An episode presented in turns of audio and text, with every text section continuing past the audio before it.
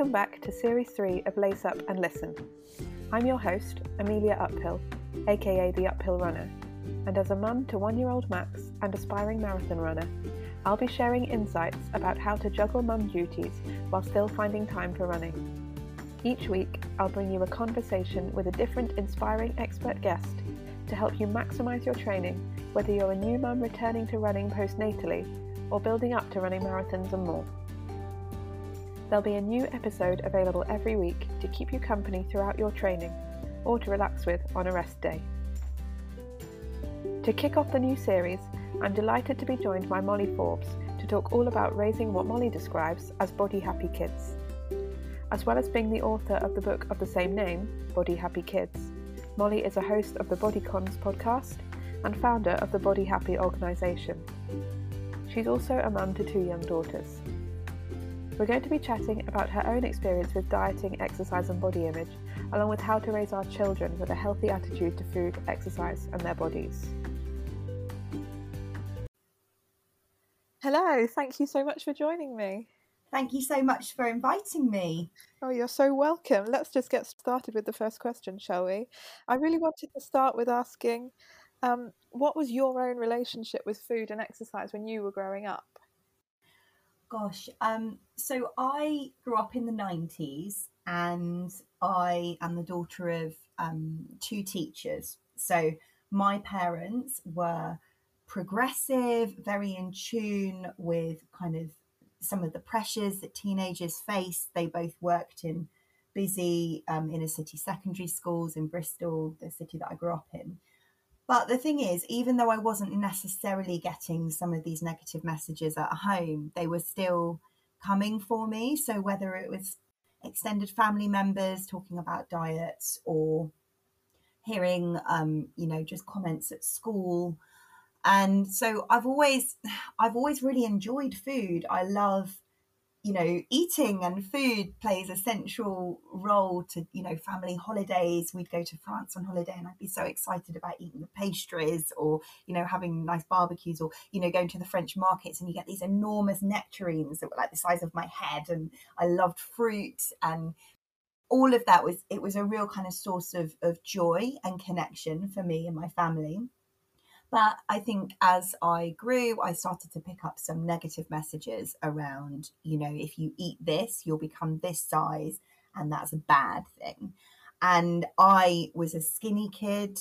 Um, I, you know, I, I wasn't subject to weight stigma myself, but I could see how some of my friends and the people around me were treated because of the sizes, size of their body. And I could hear, you know, extended family talking about their own bodies in negative ways. And I think that's, for me where some of the issues around food started to creep in. So I never had a disordered relationship with food. Um, but as I as I grew up and became, you know, went to university and then went into my early 20s, I was very much on and off, you know, the diet bandwagon. Although I never called it a diet, I would always call it, you know, healthy eating or whatever. But it was always very much about restriction and it would often bookmark you know p- big event in my life whether it was going on holiday or getting ready for you know the christmas party season or whatever. It was this idea that my body was something that i had to be vigilant over. And if i didn't take care then it would you know get kind of out of control in some way. Um so it was i had a pretty happy relationship with food and and movement and things as a kid it wasn't until I got older that the issues started to started to to kind of present themselves. But living in the society that we live in, it was so normal. It was just completely, you know, it was it was just expected. Um, and I think now that I'm not doing, you know, going on and off diets, and I don't move my body in order to try and change the shape of it, ironically, I'm sort of the odd one out among many of my friends and acquaintances um, who are still very much in that mindset. And um, that's a shame. yeah, it's so difficult to kind of start to break that mindset, isn't it? Um, do you remember what a most extreme diet or the most extreme exercise regime is that you've ever t- kind of taken part in or joined the bandwagon on? I was thinking about this when I was writing my book because I don't think I really examined some of the stuff that I'd done until I until I really started to kind of unlearn this stuff. I don't really I don't think I realized how damaging and how unhealthy some of the habits I was getting into were. So, I mean, this should come with a big trigger warning because anyone who's listening to this who has issues with food, like I would, I wouldn't want anyone to copy this kind of behavior because it was, it was really quite dangerous. But I used to work as a radio presenter. I presented a breakfast radio show, and it involved getting up at half past three in the morning, driving an hour to work down the motorway, presenting the show, doing the planning for the show the next day, and then driving back to collect my then baby from nursery and then being with her all afternoon being a mum you know doing doing all the mum stuff you know taking her out to the park etc etc and then after she was in bed in the evening i would then work through until about 11 o'clock at night as a writer because um, I was a journalist before I was a radio presenter and I was still, you know, writing and freelancing for various different people. So I was only getting a very small amount of sleep in any 24 hours. I was on the go for a really long time using loads of, you know, brain power, driving, running around after my kids. And I did I did a diet that was really popular at the time. It was oh the five two diet i think is what it was called. And it was like two days out of every five i think you're only meant to have 500 calories or something like that. Everyone at the time was doing it. Loads of people at work were doing it. And it was just this weird thing where we would all bond over how miserable and exhausted and how terrible we felt um, on the days when we were fasting and some weeks I would do it for three days in the week rather than two and I would sometimes be so busy and so out of tune with my own hunger and fullness cues and my body that I wouldn't even have the 500 calories that I was allowed. I would have even less than that. And I would do things like eating porridge for my breakfast. So we'd, I'd get in, I would be up at half three, drive in, do part of the show. We would be on air till 10 o'clock in the morning. But at nine o'clock it would start to kind of then between nine and ten we would play more songs. So there would be more chance like go and make yourself a cup of tea and you know have some breakfast and things because you weren't having to talk so much in between the songs. And i would often at that point now i've been up since half past three in the morning i should be really really hungry by that point because i've already done like half a day's work um, and I would go and make myself a really small bowl of porridge, but I wouldn't even make it with milk, even even skimmed milk. I'd make it with water. Um, and I might sometimes allow myself to have like half a banana with it. And then that would keep me going through to like my meal time in the evening. And I just think back to that and I think, what was I doing? That's so dangerous. You know, I was driving back on the motorway and feeling so tired and hungry that I might, you know, I felt sometimes like I was going to pass out. And I don't, I, you know, it's really kind of when I look back at that behavior, but the problem is it was so normalized because everyone around me was doing it too. And because I wasn't, you know, I was thin, but I wasn't, I wasn't visibly underweight. So it wasn't, you know, no one was kind of saying, oh, you know, is that all you're going to eat today? You know, no one was sort of, everyone else was doing it too.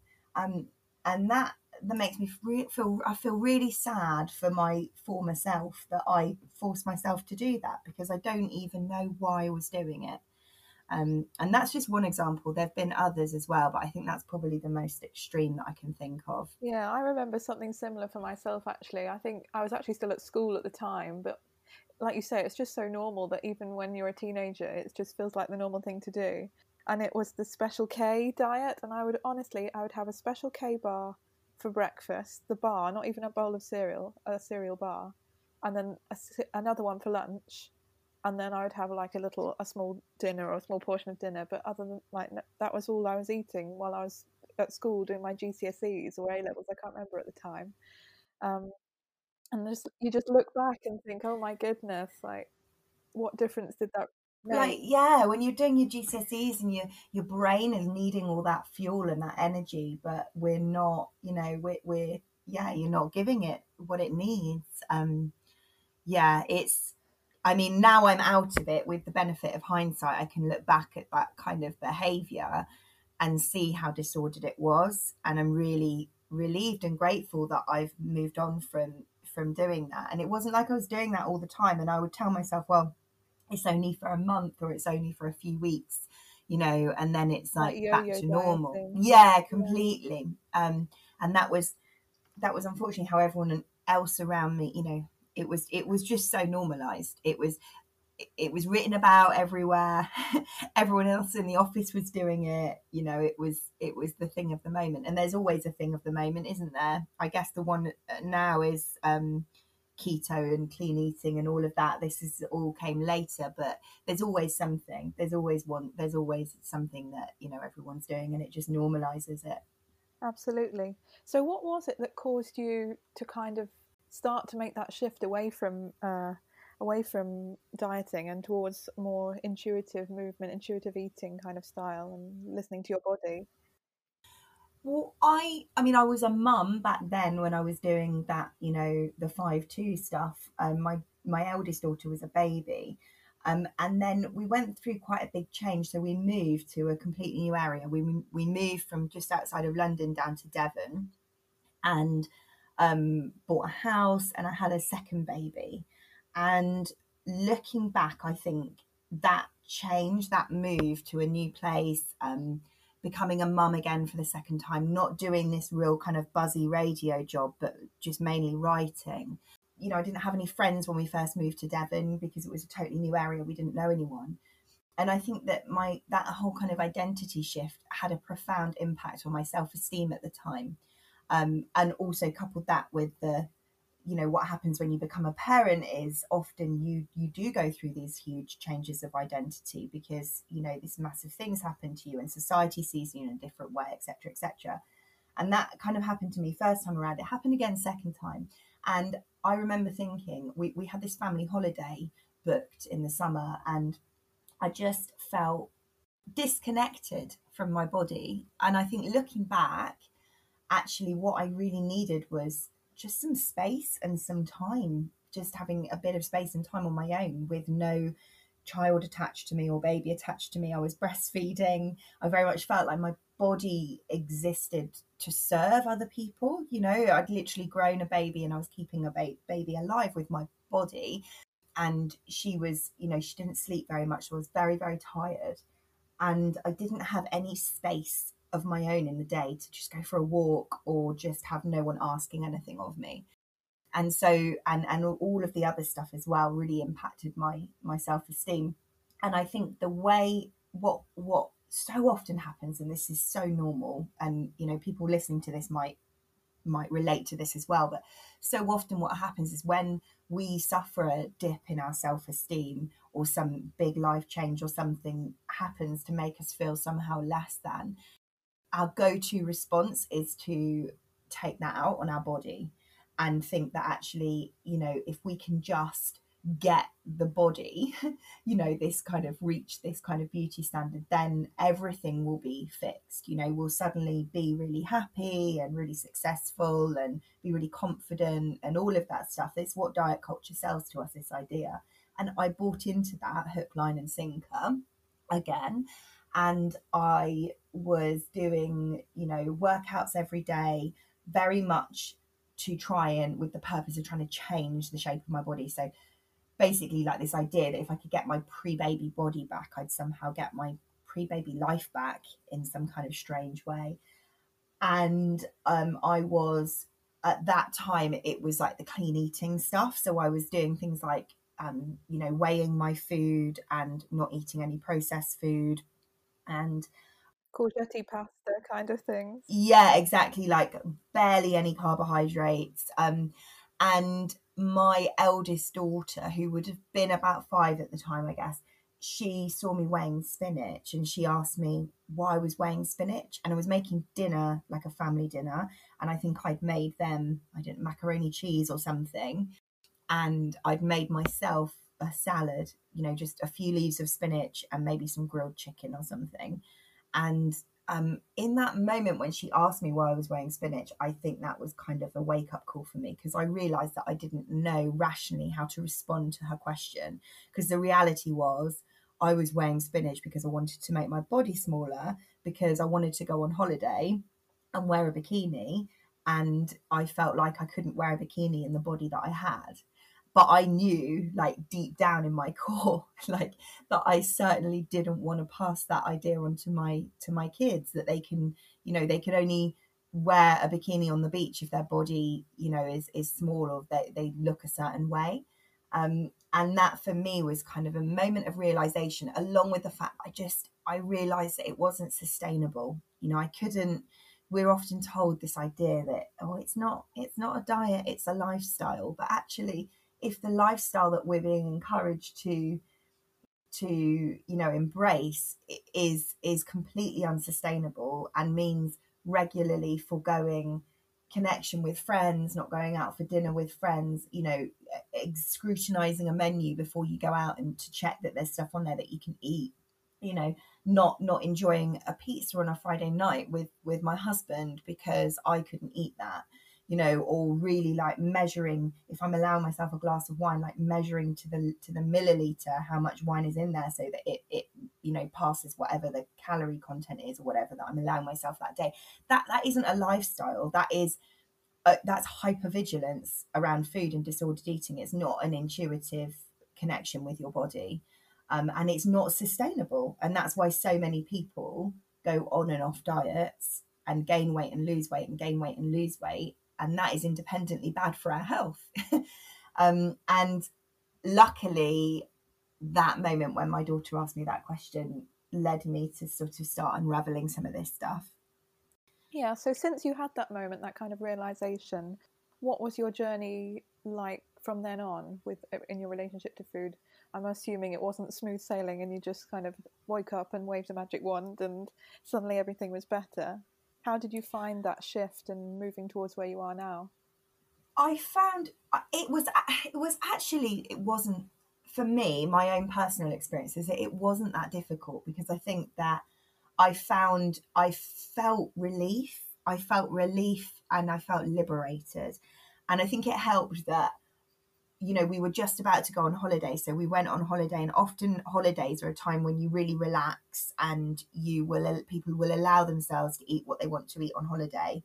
Um, it's almost like this idea that you've earned the right to eat how you want to eat because you've restricted before. So we were on holiday and we were in France, which is obviously a real kind of foodie place, and we were eating like lovely, you know, local produce and things. And I felt really happy because I wasn't a what I just decided I just decided I'm not doing this anymore and I'm not you know.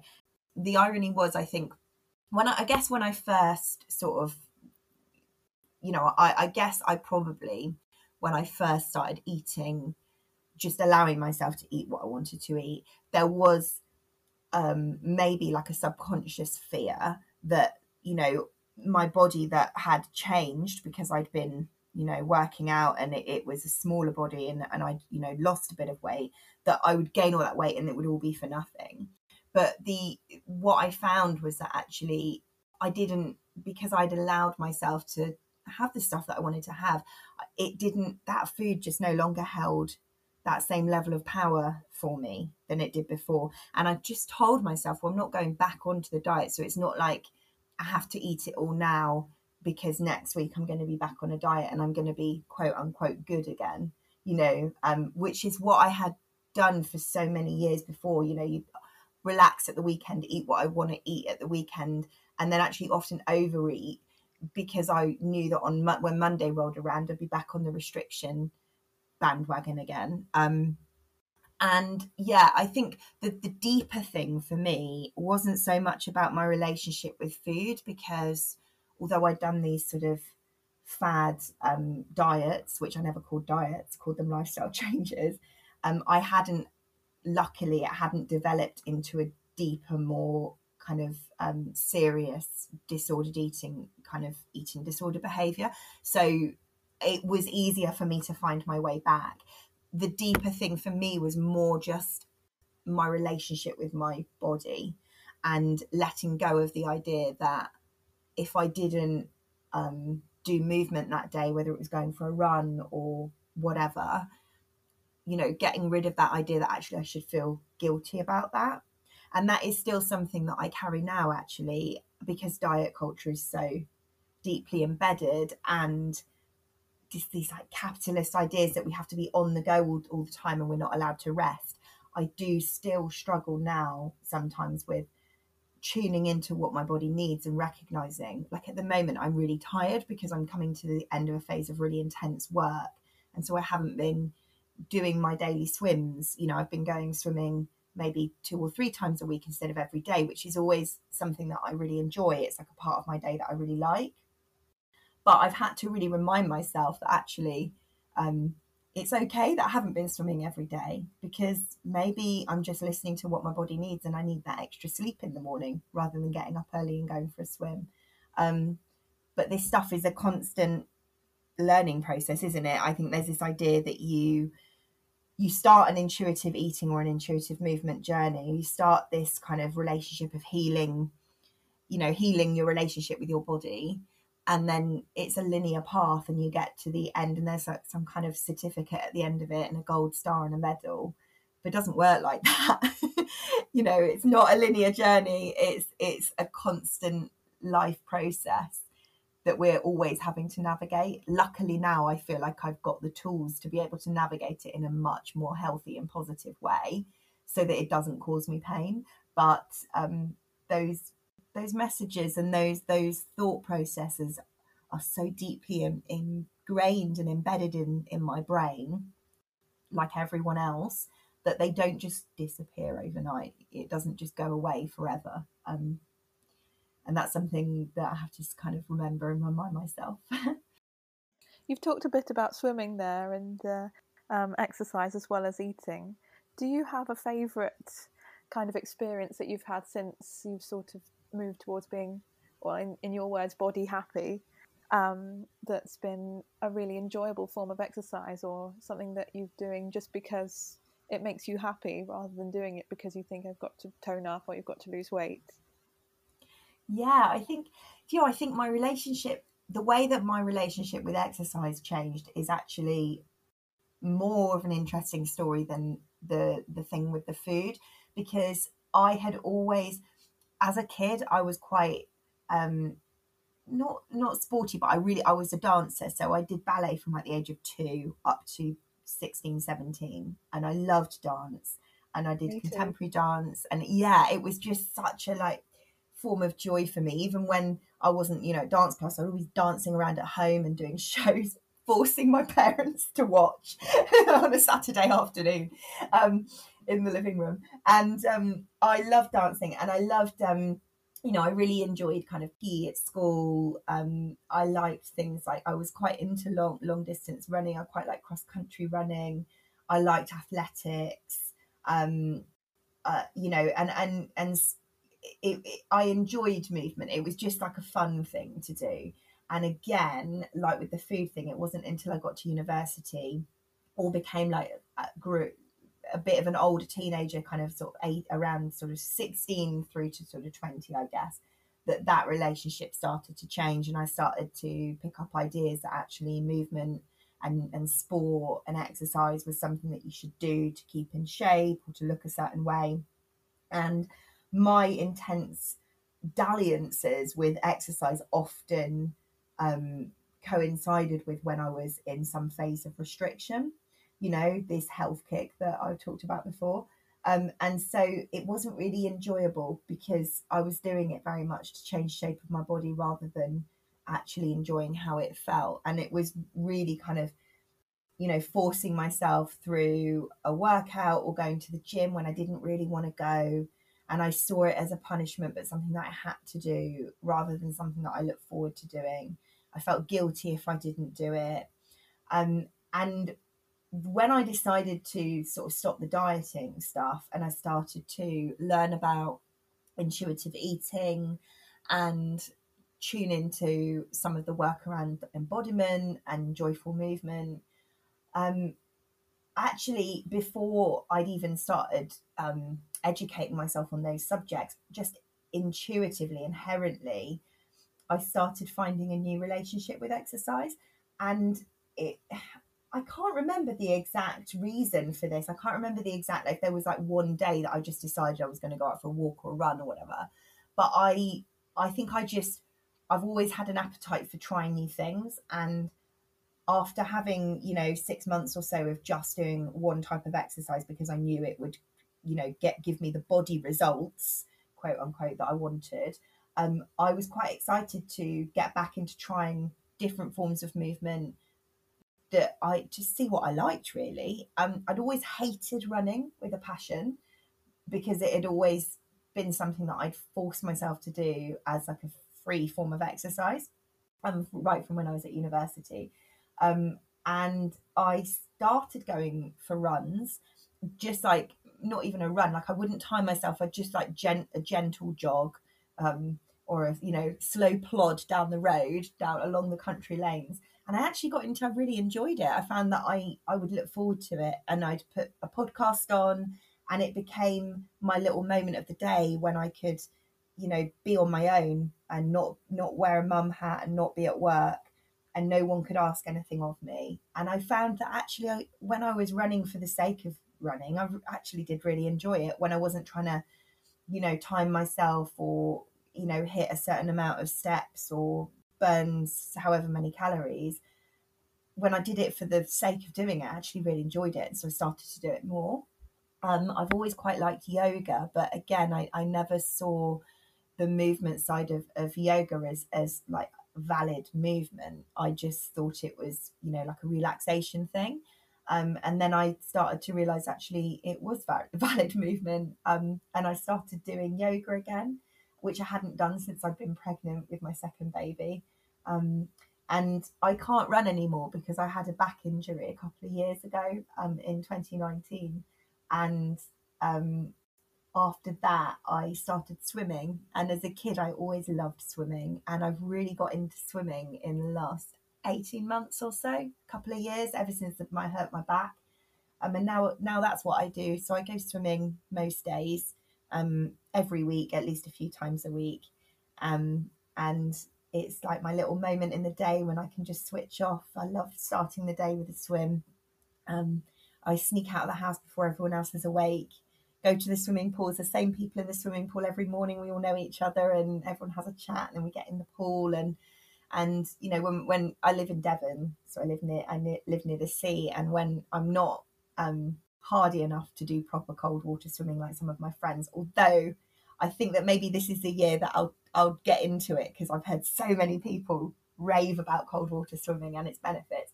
I've seen so many people do it since the since the pandemic and swimming pools were closed. So many people had a go. Yeah, and I I do love swimming in the sea. There is something so freeing and joyful about swimming in the sea. Um, and I haven't really got any excuse because it's right on our doorstep. So I, I love it in the summer. In the in in the colder months, I always wear a wetsuit. But I do want to get into cold water swimming. Maybe that will be the new thing I try. okay, yeah, I look forward to hearing about you having a go at that. Yeah, that sounds great. And you've mentioned as well about there that it's the time when you don't have to wear your mum hat. Um, but why do you think it is important to have this kind of body happy attitude or to demonstrate or to try and demonstrate those attitudes and behaviors in front of our children when we when we are parents? So for me, being a mum and being a parent was the driving force for me wanting to relearn a new relationship with my body uh, because I wanted to break that cycle and I didn't want to pass any of my own attitudes and thoughts and beliefs about these, you know, and harmful habits, things that had caused me pain. I didn't want to pass those things on to my kids as so many of us as parents are you know, often aware of the things that we've struggled with and we become hyper vigilant about not wanting to perpetuate those problems with our kids. Um, so that was kind of the driving force. And it was a happy coincidence, really, that actually it benefited me personally on on like an individual level so so much. Um, but the the thing is, I think uh, children. I mean, I don't think I know this through the evidence shows that children learn through role modeling, and so they will look to the adults in their life who they really look up to, and they'll pick things up. And even if you're not actively necessarily talking about diets or saying harmful things about other people's bodies or your own body, children can kind of pick up on they can they're intuitive they can pick up on the things as well that aren't said you know from the conversations that you back away from or the the the way that maybe you might like pull at your body when you're standing in the mirror like ch- kids pick up on this stuff It's quite scary how young they can actually start to realise uh, yeah those things that you're doing as well and pick up on them. and they're getting and it is getting younger and younger and kids have these messages from so many different places um i'm i'm always asked like so that we know that children as young as three years old can feel bad about their bodies. Wow. and that's the research shows that.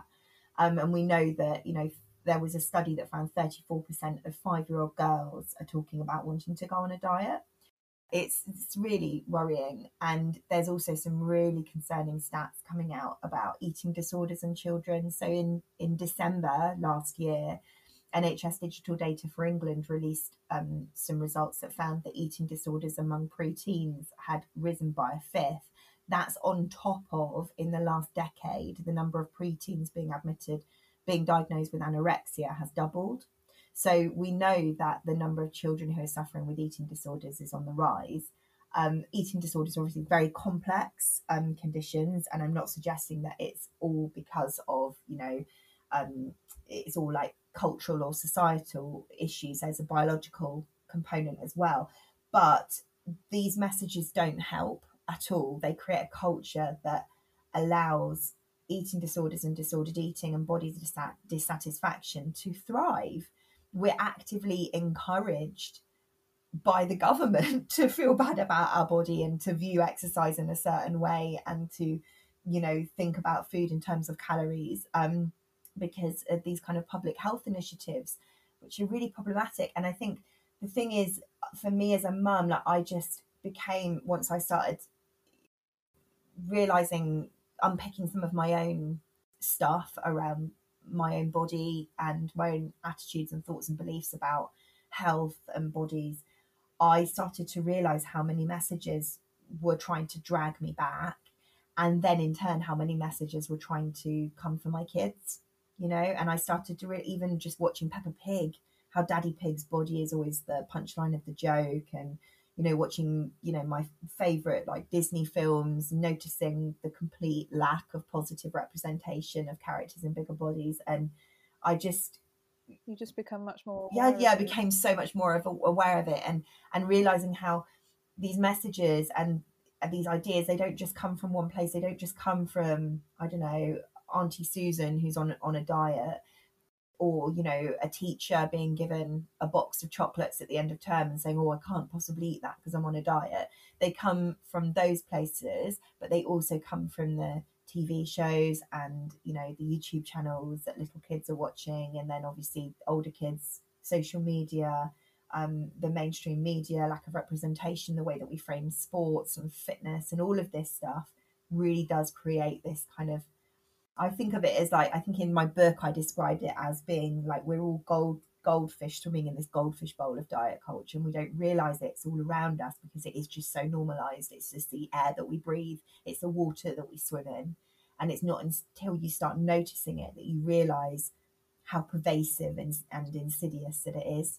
So, is there anything that we can do to help our children to establish and maintain a more body happy attitude to sort of minimize the effects of the what social media or the media is having perhaps on them from a parent point of view?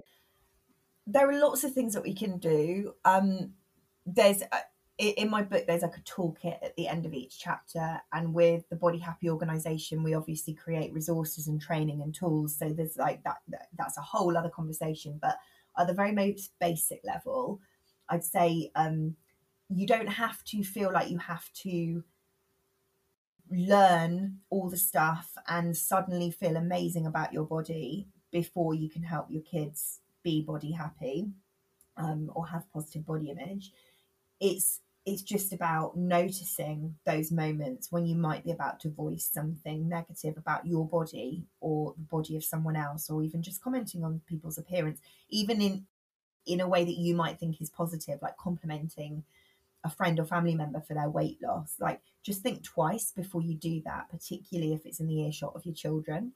Because research shows that so it doesn't have to be that you have to be walking around all day like Beyonce, you know, thinking that you're amazing and, and constantly like saying how amazing you are.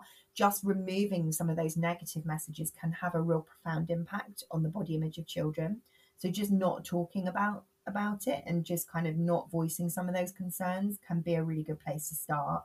Um, media literacy is something that I bang on about all the time because I think for a lot of adults could really benefit from kind of honing their media literacy skills. But for kids, what it what it does is it just encourages them to be critical thinkers and ask questions about what they're seeing and reading and hearing and starting to think for themselves about this stuff because unfortunately we can't get rid of all of these messages. We can't wrap our kids in cotton wool and stop them from from ever hearing messages that make them think that one type of body is better than another or that they have to change their body in order to be a successful and worthwhile person. Um, but what we can do is give them the tools to start questioning and challenging some of these just inherent ingrained beliefs. So um, it might be with a little kid with like a, a toddler just encouraging them to start thinking about you know when they're watching a cartoon um you know what how might how how how is this real and how is how is this different from real life? You know do we have you know um if there's like a talking dragon for example do you know any talking dragons in real life? Just to try and get them to start to kind of like think critically and recognize that recognize that things are made by people you know the media that they're consuming the thing the messages the books they're reading someone has made that. And what's the purpose of them making that? What message are they trying to give you? That's not always you know a negative message but just getting them to think about that and just be aware of it and not just passively consume it. Um, and thinking with with kids about you know how might another person in that situation feel? So and little kids get this. My, my youngest is six and I've been talking in this way with her since she was really little and just saying things like um I mean like we were watching we watched The Little Mermaid in lockdown because we got Disney Plus and I, I hadn't seen that film in years. And I was like oh my gosh like Ursula the depiction of Ursula like how have I never realized this before? Um and I was talking to my my daughter who was five at the time about it as we were watching it. I was like oh why do you think they've made Ursula the octopus being a fat body. She was like, oh, because, you know, they're trying to show that she's greedy and she wants to take over the world. And, you know, she was able at that age to recognize that just through having these conversations. And that's a really that's a really great tool to give kids because um, if they can start to think for themselves about some of this stuff, that gives them a really good way to kind of buffer some of these messages before they actually hit and are embedded deep in their you know in their psyche. Gives them a sense of power in a way i guess. Yeah exactly. And that's not to say that we shouldn't push back at these messages and that's why like a huge part of my work is about campaigning as well and challenging some of these messages because it shouldn't be this hard to constantly have to push back at the messages. But they are always going to come. And this isn't just a good tool when it comes to body image. This is a, just a good tool for kids to have in life, you know, just with everything, to be able to think critically about things and challenge things and see things from other people's perspectives. Um, and that's often, unfortunately, social media often doesn't encourage us to do that because it kind of creates this sort of vacuum vacuum spaces where everyone agrees with each other and it's kind of an echo chamber um, and you can end up just consuming content that is really similar to what you're already in tune with because the algorithms pick up on that and, and the same is with kids. And so actually if we can if we can start to recognize um you know just have the tools to ask questions about these things that's just a really that's just a really great empowering um, skill for children to learn. And they can learn it from a really really young age yeah, like you said, it's so shocking the how young that it really that they start to pick up on these things, isn't it? Um, are there any particular phrases, or can you give an example of a particular phrase or behaviour that you would recommend avoiding using in front of your children? How you would how you would shift it, how you would swap it out, and what you would say or do instead, as an example? Yeah, I think we haven't really we haven't even got into this, but this is another again a whole other conversation. I know we could talk for hours. I'm sure the way that we talk about health, I think, is one of the biggest obstacles to raising children who are friends with their bodies, and that unfortunately the health conversation and the way that we are framing health currently conflating weight with health and oversimplifying what health is and and over emphasizing the individual responsibility and power that we all have over our individual health um, that is leading to essentially what diet culture has done is it's taken the beauty standard you know and promoting one type of body over another and, and this idealized body type and it's wrapped it up in ideas of health. And so now even like you know progressive open-minded people will still say well you know and i get this a lot well it's all very well teaching kids to be friends with their bodies and be accepting of other people but what about health? You know surely there's a point when we need to we need to step in and worry about health. And i think that's that is something that's a really really useful question to reflect on for people who who are asking that because actually health is a really complex multi-layered subject there are over 100 different factors that influence our weight many of these things are totally beyond our control um, a huge amount of our weight and our body shape is already pre-influenced by our genetics. Um, but also there are so many other factors, including socioeconomic factors that that you know influence our our weight. And we need to get away from conflating weight with health. We need to start separating them and looking at as as individuals, we all have a little bit of of of uh, choice, I guess, um, with the kind of the behaviors that we can engage in.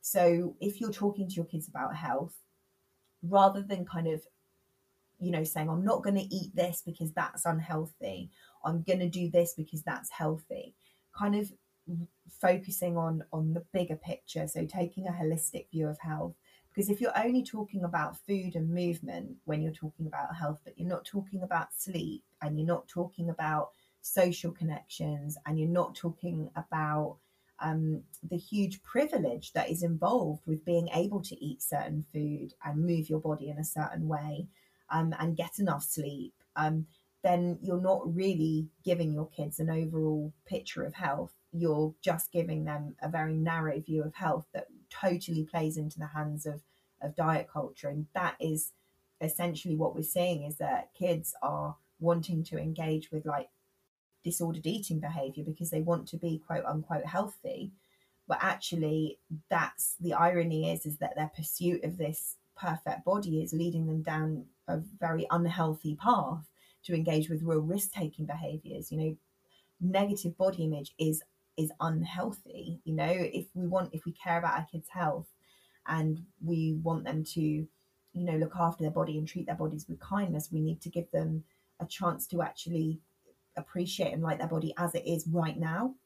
Um, so I'd say that you know the biggest thing, the biggest obstacle is how we discuss health. So taking a really holistic view of health, recognizing that health is more is more than just nutrition and exercise, recognizing that there are many factors that influence our health which are beyond our control, recognizing that you can't tell how healthy someone is just by looking at their body, recognizing that mental health is health as well, because physical and mental health can't be separated. Um, and just um, getting away from, you know, putting certain, giving certain food moral value because you think that food is healthy.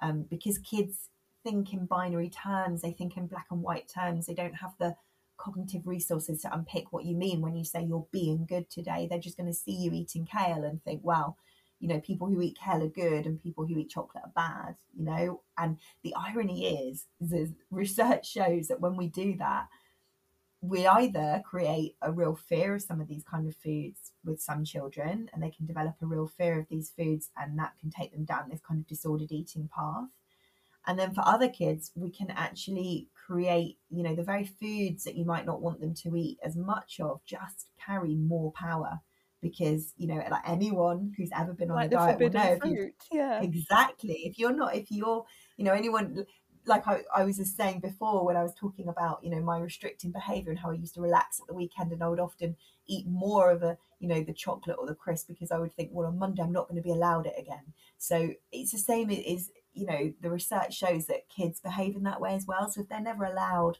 chocolate or sweets, they don't know how to handle themselves when they are around them.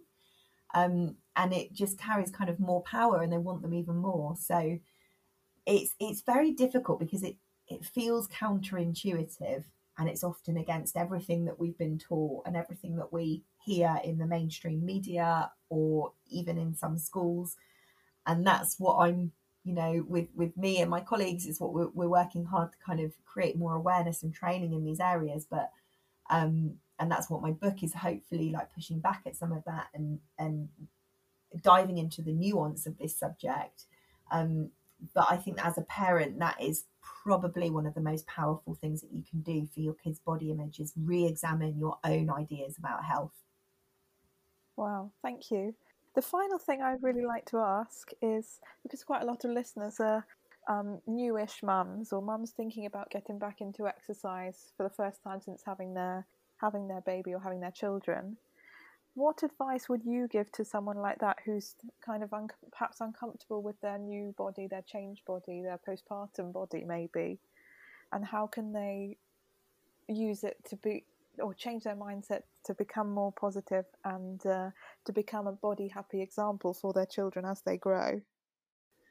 I think the the biggest thing is is really trying to boost that body appreciation, that sense of what what your body is doing for you every day and what it's done for you and that's um that doesn't mean that you have to be running marathons or you have to um, have you know achieve some kind of you know like triathlon or something to be able to appreciate what your body's done for you and i appreciate if you've had like a difficult birth experience or you feel that your body's let you down in some way, that can be a difficult thing. Body appreciation is often sold as this kind of easy thing, just appreciate what your body can do. But actually, for some of us, that's a difficult process if we feel that our bodies let us down. But I think recognizing that, you know, those feelings that you're having when you're feeling like your body isn't good enough as it is right now, this second, who who's profiting from those feelings? Because I can probably guarantee it isn't you. You're not, it's not making you want to care for your body with kindness. It's not making you want to embrace your body and live in the experience of your body. So, body appreciation and appreciating how your body, you know, what your body's doing for you can simply mean um, just appreciating that experience of living in your body and and and how it allows you to experience life experience your new baby hold you know cuddle your baby um what whatever it is that you're you know just moving from from a to b. Um and i think then you kind of need to do that piece first before you then start to think about how you want to care for your body so for me it was really really beneficial to reframe movement and exercise as something that I was choosing to do because I enjoyed doing it rather than something that I had to do because I should do it.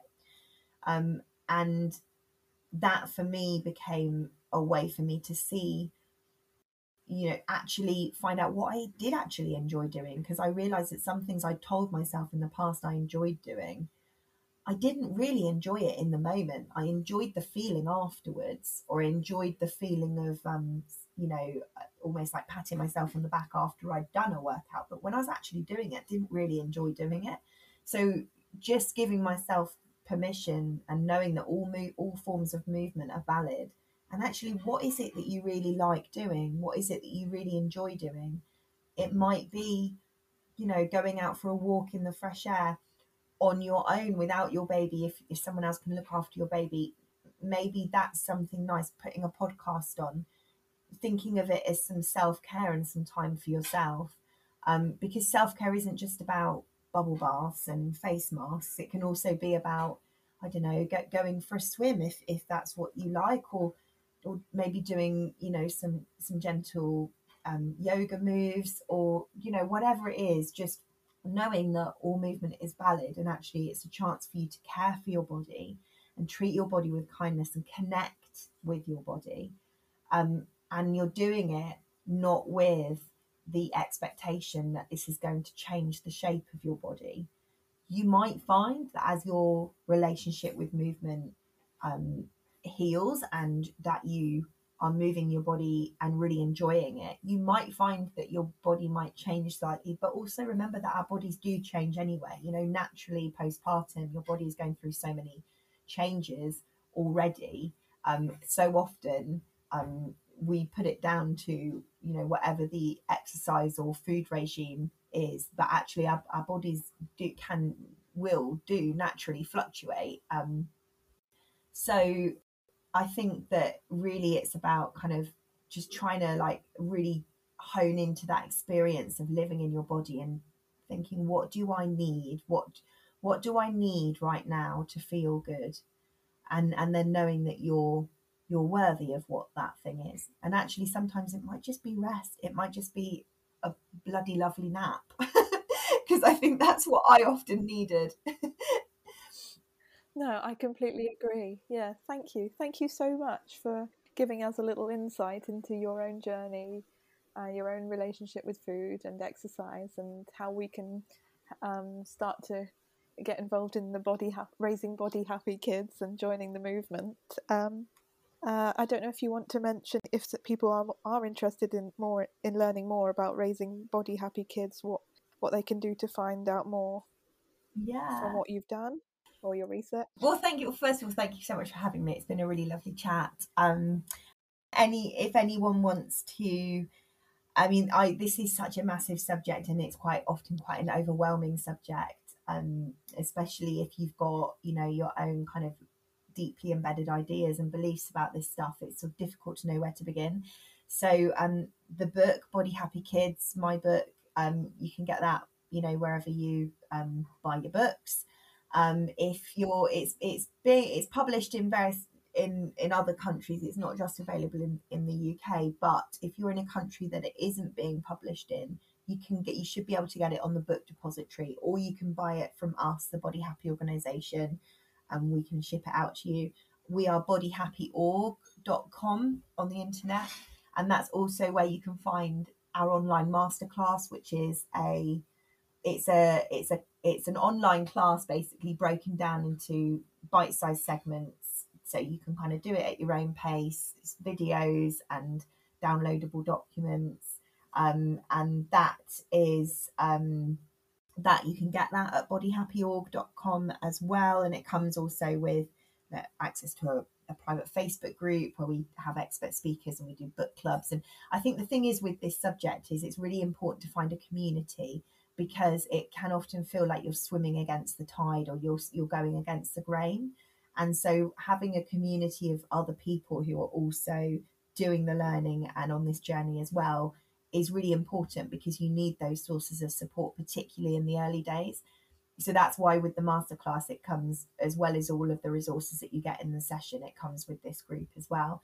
Um, but then if you if you're someone who works with children, maybe you're a, a youth leader or a teacher or a foster carer or a social worker, then we do CPD workshops as well. And they've been attended by lots of different people from women's aid workers to teachers and sports coaches. Um, and again, if you go to bodyhappyorg.com, you can find out about those there as well. Okay, brilliant. Thank you so much. Thank you for having me. Thank you.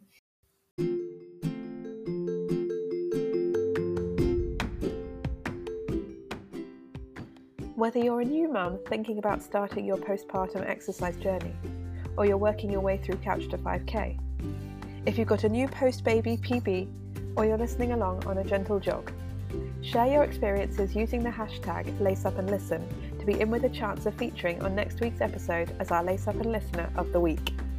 Maybe you've been inspired by Molly to have a go at running purely for the sake of running.